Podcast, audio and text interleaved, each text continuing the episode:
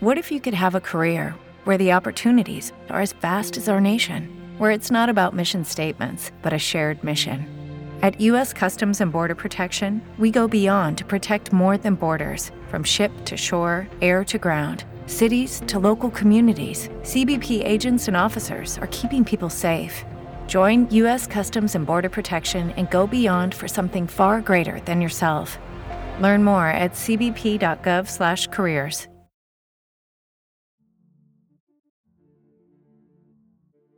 Riccardo Morandi nacque a Roma il 1 settembre 1902 e si laureò in ingegneria presso la Regia Scuola di Ingegneria di Roma nel 1927, specializzandosi in elettrotecnica. La sua attività ebbe inizio in terra calabra, più precisamente nelle zone terremotate, dove tra la fine degli anni 20 e l'inizio degli anni 30, in occasione della ricostruzione, progettò principalmente edifici religiosi in cemento armato. Fra le chiese morandiane è interessante quella di Santa Barbara a Colleferro, cittadina vicino Roma, di cui lo stesso Morandi in quegli anni si occupò dell'ampliamento. E prima opera architettonica autonoma in cui fu significativo l'impiego di pareti in calcestruzzo a faccia vista. Nel 1931 Morandi infatti era già a Roma, dove aprì il proprio studio professionale e da questo momento in poi non lascerà mai più la capitale se non per seguire l'esecuzione dei suoi lavori. I primi riguarderanno prevalentemente strutture intelaiate in cemento armato. Interessante fra queste è l'autorimessa Piccini, struttura iperstatica risalente al 32, e molti di questi lavori saranno in collaborazione con Magrini, il costruttore che introdusse Morandi alla pratica del cantiere e alla tecnologia del calcestruzzo. Ma voltiamo subito pagina e scopriamo una tipologia edilizia, di tipo pubblico, che diede molto da fare a Morandi, soprattutto nel dopoguerra, quando letteralmente esplose per la sua capacità di innescare nuove forme di aggregazione sociale. Il cinematografo. Le grandi sale coperte furono per Morandi terreno fertile di sperimentazione per circa un trentennio e rappresentarono non solo l'occasione per risolvere le problematiche legate alla copertura di grandi luci libere all'interno di edifici a destinazione mista, ma per sviluppare un linguaggio compositivo diverso, un personale razionalismo architettonico strutturale. Il primo cinema realizzato da Morandi risale al 1932. Si tratta dell'Odescalchi, poi Majestic, progettato con l'architetto Virgilio Marchi. A questo seguì l'Augustus, costruito l'anno seguente in collaborazione con Antonio Lombardini, e poi il Cinema Teatro Giulio Cesare, progettato e costruito tra il 35 e il 39 e dotato di 2000 posti a sedere, che lo rendevano al tempo il più grande cinema di Roma. Questo fu il primo, peraltro, a mostrare degli intenti di espressività e ricerca strutturale. L'architettura era sostanzialmente basata sulla configurazione della copertura e della balconata, la classica balconata dei cinema, insomma, risolta però da un sistema piuttosto intelligente e arguto, un sistema di travi a sbalzo detto a torsione compensata, ovvero equilibrata dalla torsione contraria derivante dalla curvatura dell'asse delle travi stesse, in termini più semplici, la trave curva di bordo della balconata ha, proprio a causa della sua geometria, un problema intrinseco, poiché qualsiasi carico ci viene applicato sopra, questo non crea un problema flessionale, ma proprio torsionale. E quindi Morandi lo risolve compensandolo con uno sbalzo opposto di pari effetto. La ricerca su questo specifico tema continuò in occasione di altri interventi come quello di ristrutturazione del cinema teatro Quattro Fontane, risalente al 38, della Storia del 46, dell'Alcione, oggi Lux del 47, del Cinema Bologna del 47-48 e si concluse con la realizzazione tra il 54 e il 57 del cinema teatro maestoso, che non a caso è il più grande, ben 2500 posti a sedere. La copertura di questa sala e i soprastanti piani abitati sono sorretti da grandi telai zoppi di 40 metri, tutto sommato snelli ed eleganti, e disposti a raggiera. Si tratta di una variante del telaio Morandi a conci, ossia a sezione non rettangolare ma variabile, che anticipa uno dei sette brevetti omonimi sul sistema a precompressione. Ma ci arriviamo. Intanto, perché questi telai vengono chiamati zoppi? Perché hanno un unico piede dritto tramite il quale sono incernierati alla base. Ma non finisce qui, perché la trave di questi telai si appoggia su un ulteriore telaio posizionato ortogonalmente ad essi e parallelo allo schermo. Questo infatti è molto più massiccio perché di fatto sorregge il tutto. Non a caso il cinema si chiama maestoso, ma è proprio per via della sua grandezza che per molti anni è stato al centro delle polemiche. La grandissima sala infatti diventò presto inutilizzabile per la capienza a dir poco esagerata rispetto alle richieste di mercato. I quattro piani di appartamenti, inoltre, vista la presenza dell'enorme cavità a livello del piano terra, erano soggetti a particolari movimenti, ma la loro presenza ha di fatto permesso di salvare la struttura. L'unica grande sala è stata convertita in un multisala all'interno del quale è purtroppo impercettibile la maestosità dello spazio inizialmente concepito da Morandi. Il cinema ha avuto però un destino sfortunato. È infatti attualmente in stato di abbandono in attesa di una nuova riqualificazione.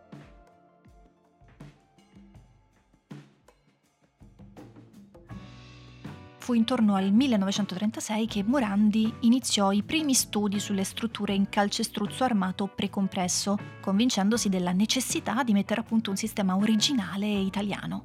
Alla fine della seconda guerra mondiale si fece conoscere da tutto il mondo tecnico, non solo per la sua già menzionata trave a torsione compensata, ma anche per una serie di ricerche che aveva condotto sulla coazione tra calcestruzzo e armatura. Morandi aveva già iniziato a sperimentare e aderì al richiamo di Colonnetti, che era il maggiore teorico in materia di precompressione, la cui linea vedeva il progettista imporre alla struttura, obbligandola di fatto attraverso stratagemmi costruttivi a seguire un certo comportamento. La prima originale via, intrapresa da Morandi per eseguire la presollecitazione, prevedeva l'applicazione di corrente elettrica sull'armatura per effetto Joule il materiale tendeva a dilatarsi e a quel punto, mentre era attivo il fenomeno di allungamento del tondino, si effettuava il getto. E a corrente disattivata questo tendeva a ritirarsi ovviamente, comprimendo di conseguenza il calcestruzzo. Questo rischioso metodo venne modificato nel tempo per via della notevole pericolosità che comportava applicare la corrente elettrica ad un materiale a contatto con il calcestruzzo umido ma già da questo primo esempio capiamo dove vuole andare a parare Morandi e che cosa distingue il cemento armato precompresso dal cemento armato classico. Spieghiamolo dunque ancora meglio. Iniziamo col dire che questo nuovo materiale, il cemento armato, trovò terreno fertile in Italia e nei paesi in cui l'acciaio non era il materiale in primo piano e il sistema più largamente diffuso era quello che utilizzava il metodo DN-BIC, ma rispetto a questa linea prevalente che prese piede più che altro nell'edilizia ordinaria, esistevano diverse ricerche alternative. Queste ricerche si occupavano di comprendere le potenzialità del cemento armato oltre le vincolanti e standardizzate condizioni imposte dal metodo NBIC e anche per venire incontro al problema dell'autarchia ed una di queste linee di sperimentazione si concentrava sulla condizione di resistenza per forma. La caratteristica peculiare del cemento armato infatti è proprio quella di non averla una forma e questa linea è quella delle cosiddette volte sottili, che per essere realizzate necessitano di un rapporto bilanciato tra conglomerato e armatura. L'altra linea invece si concentra sulla mutazione dei compiti di conglomerato e armatura all'interno del materiale finale, cioè altera completamente i rapporti di forze interni al materiale grazie all'introduzione della precompressione. In Italia i due filoni teorici, volte sottili e precompressione, hanno uno sviluppo parallelo e si dimostrano tutto sommato entrambi efficaci e vincenti. La prima strada, quella delle volte sottili, avrà nella figura di Pierluigi Nervi il principale esponente e in Arturo Danusso il teorizzatore. La seconda strada, quella della precompressione, vedrà come teorizzatore Gustavo Colonnetti e i suoi esponenti maggiori saranno Riccardo Morandi e Silvano Zorzi.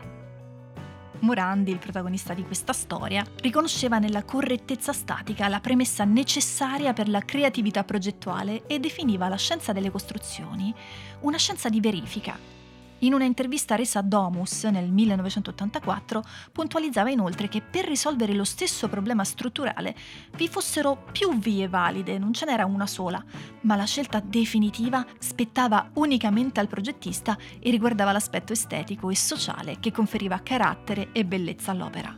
Una visione a dir poco opposta era quella di Pierluigi Nervi, il quale dichiarava che una struttura corretta, staticamente corretta, fosse automaticamente bella. Ma oggi non ci soffermiamo sulla figura di Nervi che abbiamo già sviscerato lungamente nella puntata a lui dedicata, ma ci soffermiamo sulla visione di Morandi e per comprendere il ragionamento che fa Morandi è bene concentrarci sul materiale che utilizza e sulla figura del teorizzatore del cemento armato precompresso, ovvero Gustavo Colonnetti. Come abbiamo detto, i due teorizzatori erano Colonnetti e Danusso. Ecco, mentre Danusso si affidava ai modelli, ne abbiamo parlato anche nella puntata su Nervi, eh, questi modelli che venivano realizzati e testati no, in scala con diverse metodologie, tra cui anche la fotoelasticità, ecco, Colonnetti al contrario ricercava la soluzione nelle formule in un metodo matematico in grado di spiegare tutti i fenomeni legati al cemento armato e non solo perché intenzione assoluta di Colonnetti era quella di estendere queste formule anche agli altri materiali, trovare una sorta di formula sempre valida.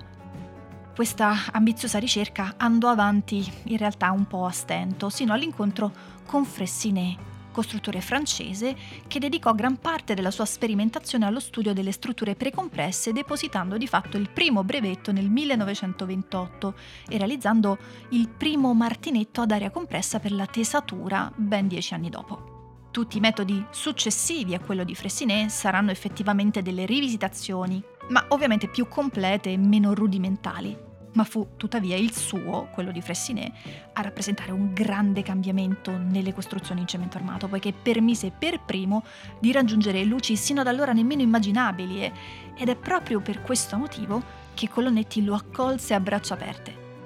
Il concetto che Colonnetti sposa è questo. Visto che non è possibile comprendere il comportamento della struttura, il progettista deve fare come il fantino sul cavallo, deve fare in modo che la struttura si comporti come vuole lui. L'ingegnere quindi altera il comportamento naturale del materiale, rende il cemento, che normalmente è incapace di resistere a trazione, capace anche di sopportare questa sollecitazione. La visione che ha Colonnetti rende il metodo molto più appetibile, poiché rispetto a quello di Danusso si basa sostanzialmente su calcoli matematici, scientifici. Ma come funziona in soldoni la precompressione? Allora, diciamo che il cemento armato è una sorta di matrimonio, è una strana unione tra un materiale che resiste a compressione ed uno che resiste a trazione. E in questa relazione, in questo matrimonio, si creano a volte dei problemi. Uno dei più comuni è la fragilità del cemento che intorno all'armatura si fessura, compromettendo la durabilità del materiale.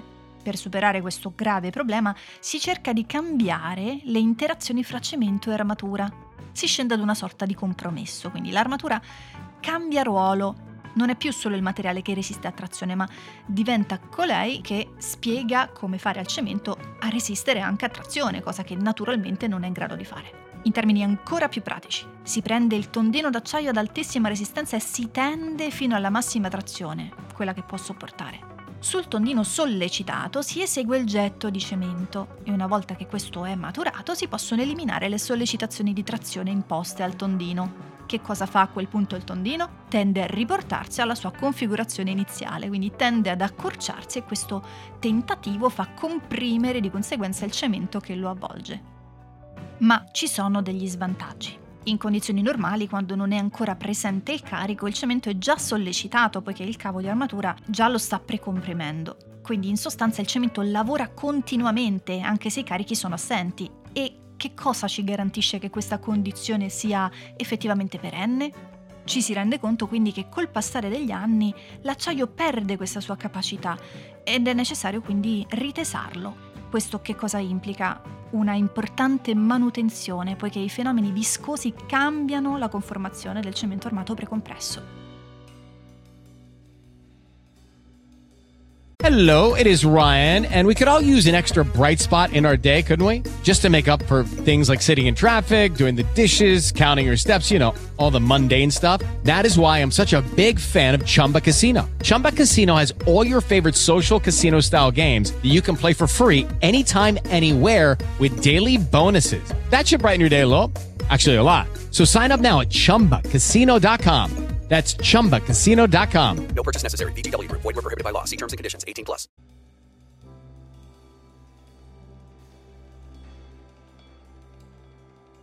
Comunque sia, torniamo alla nostra storia.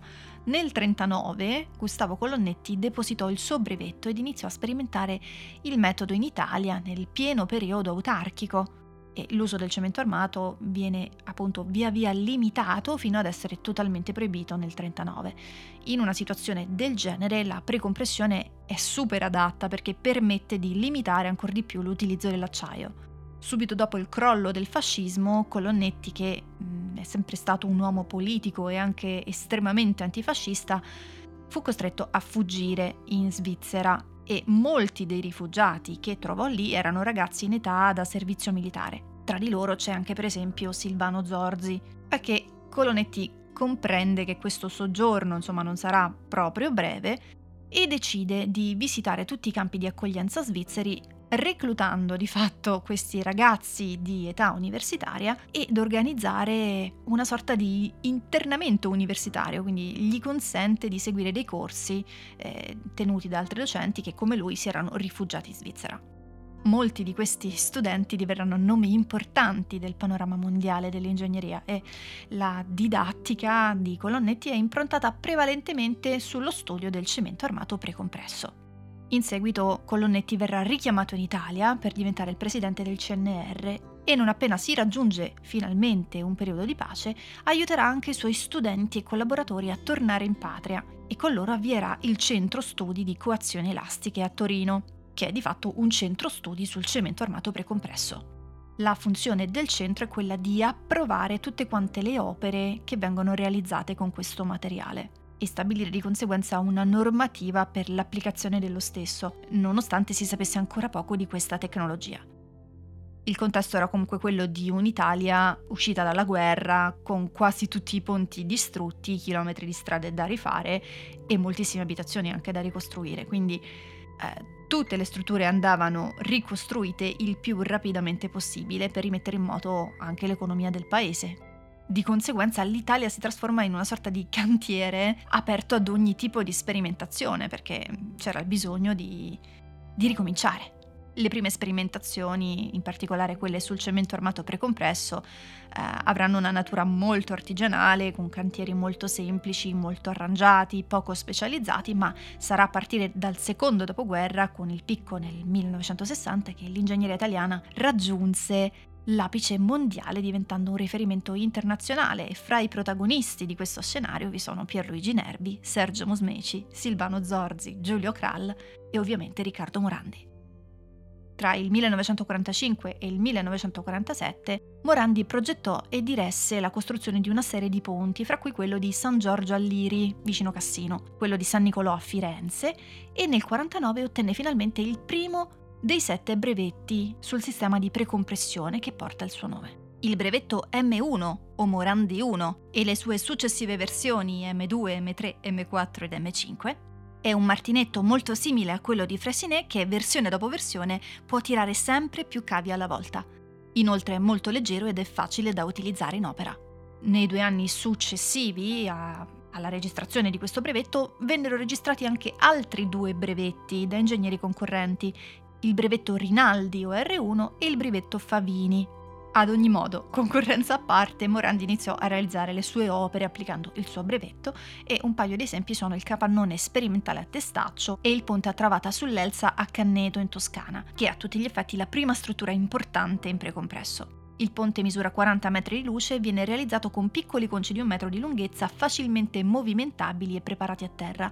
Ha inoltre una struttura semplice ed isostatica in quanto risulta appoggiato alle sponde. Le casseforme metalliche sono riutilizzabili e permettono di realizzare tutti i conci, infatti all'interno di esse si prepara il tracciato per i cavi attraverso tubi che si pongono nella cassaforma e si spostano in base al diagramma da seguire. Nello stesso anno e negli anni successivi seguì un notevole numero di applicazioni del precompresso, fra cui anche uno dimostrativo nel 1950 in occasione della mostra campionaria di Piazzale Clodio. E da quel punto ancora altre opere, il ponte sull'Arno ad Empoli che mostra una trave ancora più cava, la passerella sul fosso di Lussi a Vagli di Sotto in Garfagnana, è uno scioglilingua, che è un arco a tre cerniere costruito senza centine mediante un complesso sistema a rotazione che prevede la presollecitazione e il riadattamento della struttura mediante cavi esterni. E poi altri ponti ad arco come quello sullo Storm River presso Elizabethville a Cape Town in Sudafrica e il viadotto Bisantis posto a collegamento della città di Catanzaro con la strada dei due mari che è un'opera imponente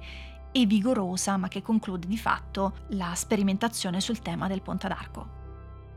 La travata isostatica effettivamente era reputata più idonea a coprire lunghi tratti e ne sono la dimostrazione moltissime opere di Morandi, fra cui il ponte di Gornalunga presso Enna, esempio di maggiore luce libera, il viadotto sull'autostrada del Sole in prossimità di Bologna, lungo complessivamente più di un chilometro, e il cavalcavia della Via Olimpica a Corso Francia, che presenta per primo una nuova tecnologia, quella dei tiranti sottesi inclinati. Si tratta di una tecnica innovativa di cui Morandi intuisce le potenzialità e prevede che i tiranti siano rivestiti con una guaina in cemento armato precompresso per garantire l'omogeneità del comportamento strutturale. Sempre con questa tecnica, quella dei tiranti sottesi, Morandi realizzerà l'importantissimo padiglione sotterraneo del Salone dell'Auto a Torino, in occasione del centenario dell'Unità d'Italia. La struttura di copertura è sostenuta da una serie di piloni inclinati, appunto, e viene tirata da cavi che non arrivano alla stessa fondazione dei piloni, ma giungono invece su muri perimetrali. Questa struttura realizzata da travi incrociate di spessore sottile crea un gioco prospettico incredibile ed è una delle opere più significative di Morandi, poiché acquisì rilievo architettonico nell'ambito del razionalismo italiano, fondendo la logica strutturale tipica di Morandi ad una elaborazione dello spazio libero e funzionale. Hello, it is Ryan, and I was on a flight the other day playing one of my favorite social spin slot games on chumbacasino.com. I looked over the person sitting next to me, and you know what they were doing? They were also playing Chumba Casino. Coincidence? I think not. Everybody's loving having fun with it. Chumba Casino is home to hundreds of casino style games that you can play for free anytime, anywhere, even at 30,000 feet. So sign up now at chumbacasino.com to claim your free welcome bonus. That's chumbacasino.com and live the Chumba life. No purchase necessary. Group. Void prohibited by law. See terms and conditions. 18 plus. Le realizzazioni a scala territoriale di Morandi invece si distinguono per la loro potenza espressiva e, come ricordava lo stesso progettista, il ponte rappresenta la conquista dello spazio e della pura forma. Di Morandi infatti è il riconoscibilissimo sistema a coppie di stralli, una particolare tecnologia ripresa dall'acciaio ed applicata per la prima volta al cemento armato precompresso da Edoardo Torroja negli anni venti. La struttura strallata concepita da Morandi prevede dei tiranti inclinati ancorati a dei piloni e ad una successione di travi d'impalcato. Il ponte sullo Stromsund in Svezia del 1955 è un primo tentativo in acciaio, ma adesso seguirà il ponte sulla laguna di Maracaibo in Venezuela, lungo ben 9 km e considerato una delle costruzioni in cemento armato precompresso più rilevanti al mondo. Per questo ponte Morandi vinse un concorso internazionale e la costruzione terminerà nel 1962. Realizzò una struttura che per la maggior parte del suo sviluppo si innestava su cavalletti abbastanza regolari a cui abbinava nella parte di mezzo una soluzione strallata con antenne centrali rispetto allo sviluppo del ponte. Morandi intendeva realizzare anche gli stralli in cemento armato precompresso, ma alla fine l'impresa optò per un'altra soluzione. La forma delle antenne è comunque molto originale e allo stesso modo l'idea dello strallo unico. Il risultato è quello di un impalcato apparentemente sospeso.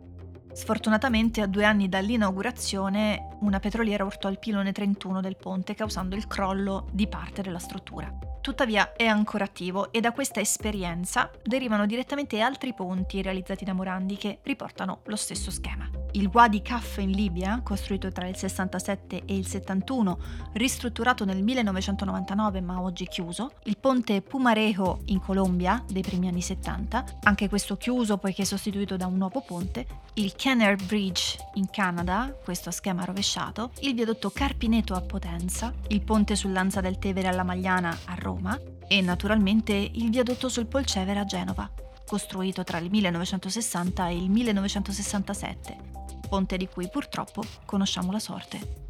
Il bando indetto a Genova per la realizzazione del ponte poneva già il tracciato e la quota che la struttura doveva seguire. Morandi traspose il cavalletto utilizzato già a Maracaibo per questo progetto e vinse il concorso grazie alla possibilità di realizzare il ponte senza alcun bisogno di opere provvisorie. Una parte della struttura era sostenuta da cavalletti a V di semplice realizzazione. Al centro invece vi erano le tre grandi campate con i grandi cavalletti ad A, anche qui le antenne agganciavano l'impalcato mediante un unico grande strallo. Questa struttura venne realizzata sempre mediante le tecniche di presollecitazione, ma per realizzare un'opera del genere senza l'ausilio di centine è necessario l'utilizzo di cavi di presollecitazione provvisori. Si procede dunque a sbalzo. I conci che si vanno ad aggiungere via via all'impalcato vengono quindi fissati tramite questi cavi e una volta raggiunta la lunghezza di progetto si introducono gli stralli e si rimuovono i suddetti cavi.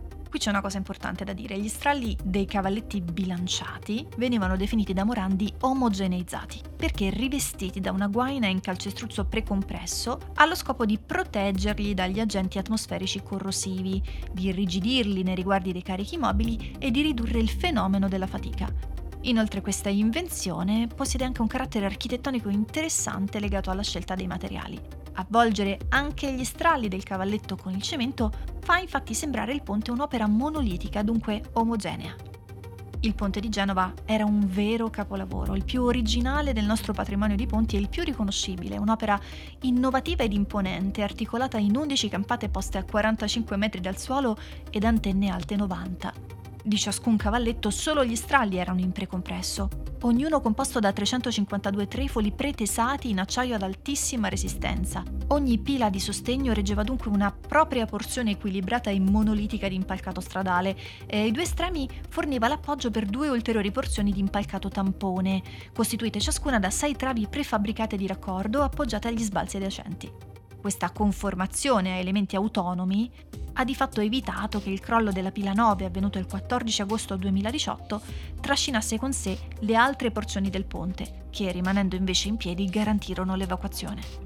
Già durante la costruzione si registrò un notevole aumento dei costi effettivi rispetto a quanto preventivato in sede progettuale. Nel giro di pochi anni il ponte iniziò anche a mostrare problemi strutturali di precoce obsolescenza, palesando in particolare un veloce e grave degrado dei materiali e lo stesso Morandi evidenziò a fine anni 70 e inizio anni 80 come la brezza marina e i fumi corrosivi delle vicine acciaierie di Cornigliano stessero causando un serio degrado degli elementi metallici a vista e delle superfici in calcestruzzo. Egli finì dunque per ritenere che entro pochi anni sarebbe stato necessario intervenire sul ponte con manutenzioni mirate.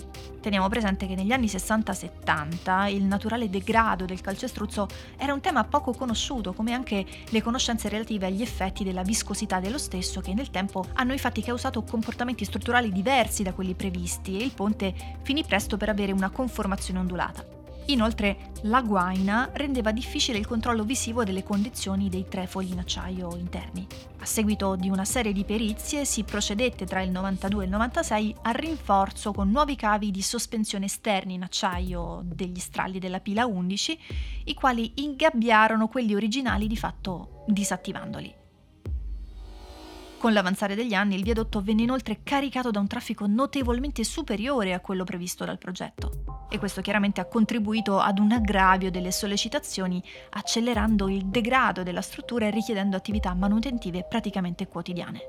Nel 2017 gli studi sulle pile 9 e 10 mostrarono un pericoloso stato di degrado, ma un comportamento tuttavia regolare da parte degli stralli del pilone 10. A seguito di tali verifiche, il 3 maggio 2018, Autostrada aveva pubblicato un bando di gara per l'adeguamento strutturale dei piloni 9 e 10 del viadotto, in scadenza l'11 giugno 2018. Appena due mesi dopo, alle ore 11.36 del 14 agosto 2018, una sezione del ponte lunga 250 metri è improvvisamente collassata insieme al pilone di sostegno numero 9, provocando 43 vittime tra le persone a bordo dei mezzi che transitavano sul ponte e tra gli operai al lavoro nella sottostante area. Dagli studi effettuati e dall'analisi dei filmati reperiti, sembrerebbe che il crollo sia stato innescato dal cedimento dello strallo sud della pila 9. Ovviamente, dopo questo gravissimo ed evitabile disastro, si è aperto un enorme dibattito tecnico e culturale relativo alle azioni concrete da seguire per ripristinare la viabilità di Genova. Da un lato l'idea di demolire e ricostruire interamente il ponte, radendo al suolo case e stabilimenti sottostanti, dall'altro quella, principalmente appoggiata dalla comunità scientifica ed accademica, di recuperare la residua struttura di Morandi, ricostruendo la parte crollata e mettendo in sicurezza la restante, impiegando quindi meno tempo e salvando la sottostante preesistenza.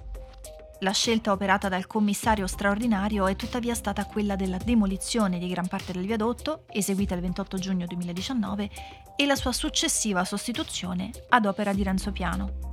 Il nuovo ponte San Giorgio è stato costruito in tempi record e inaugurato il 4 agosto 2020.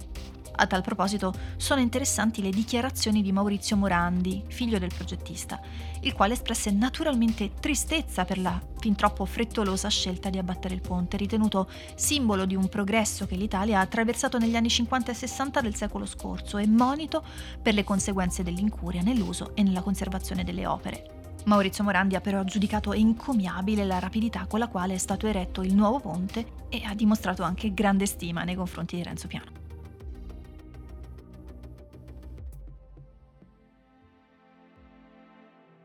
Scelta giusta o sbagliata che sia, e non sta certo a me stabilirlo, quando si parla di Morandi, scomparso 31 anni fa, si fa ormai fatica ad associare la sua figura a quella di uno dei più brillanti ingegneri italiani di ponti, peraltro uno dei più bravi e prolifici in termini di realizzazioni. Tanto si è parlato del disastro, tante le coscienze scaricate le accuse sul defunto ingegnere che oggi è anche difficile parlarne, come se il suo nome e il suo ricordo si siano macchiati in modo indelebile spezzati insieme al suo ponte, crollato assieme a tante vite innocenti dopo 51 anni di servizio, incuria e carichi sovradimensionati. Morandi dunque non evoca più quel made in Italy che tutto il mondo ci invidiava, ma è diventato ingiustamente sinonimo della tragedia, dell'inaffidabilità strutturale e questo di conseguenza ha contribuito ad oscurare il ricordo delle altre importanti opere che portano la sua firma e che di sicuro ci saranno capitate davanti almeno una volta. Ve ne cito alcune il mercato coperto Metronio e la sovrastante autorimessa in via Magna Grecia a Roma, famosissima per la sua doppia rampa elicoidale carrabile, l'hangar e il terminal dell'aeroporto internazionale Leonardo da Vinci a Fiumicino, di cui la splendida copertura Stralli fece persino da scenario a Mina in un carosello per Barilla, la sede centrale della società Fata a Torino, realizzata insieme a Niemeyer e Gennari e che ricalca la struttura appesa dell'edificio concepito dallo stesso Niemeyer per la Mondadori di Milano per non parlare poi dei grandi riconoscimenti ricevuti in Italia e all'estero da Morandi. Il premio nazionale Hightech, la nomina a membro d'onore della Royal Society of Arts di Londra e ad accademico di San Luca, il premio Fressinet, la medaglia d'oro dell'Associazione Ingegneri Strutturisti Inglesi, la laurea honoris causa dalla Facoltà di Ingegneria dell'Università di Monaco di Baviera e quella in architettura dall'Università di Reggio Calabria, il premio Feltrinelli dell'Accademia Nazionale dei Lincei e potrei continuare. Morandi fu anche autore di numerose pubblicazioni scientifiche, professore presso l'Università degli Studi di Roma e di Firenze e anche presso l'Università di Stato della Florida dove divenne research professor. Morandi morì a Roma il 25 dicembre 1989 e non fu solo uno studioso e un professore che insegnava l'arte del costruire, ma un progettista che amava profondamente il materiale che aveva sposato, che ci si sporcava le mani con il cemento armato, quel cemento armato tanto plasmabile ed espressivo quanto forte ed economico, ma purtroppo non eterno.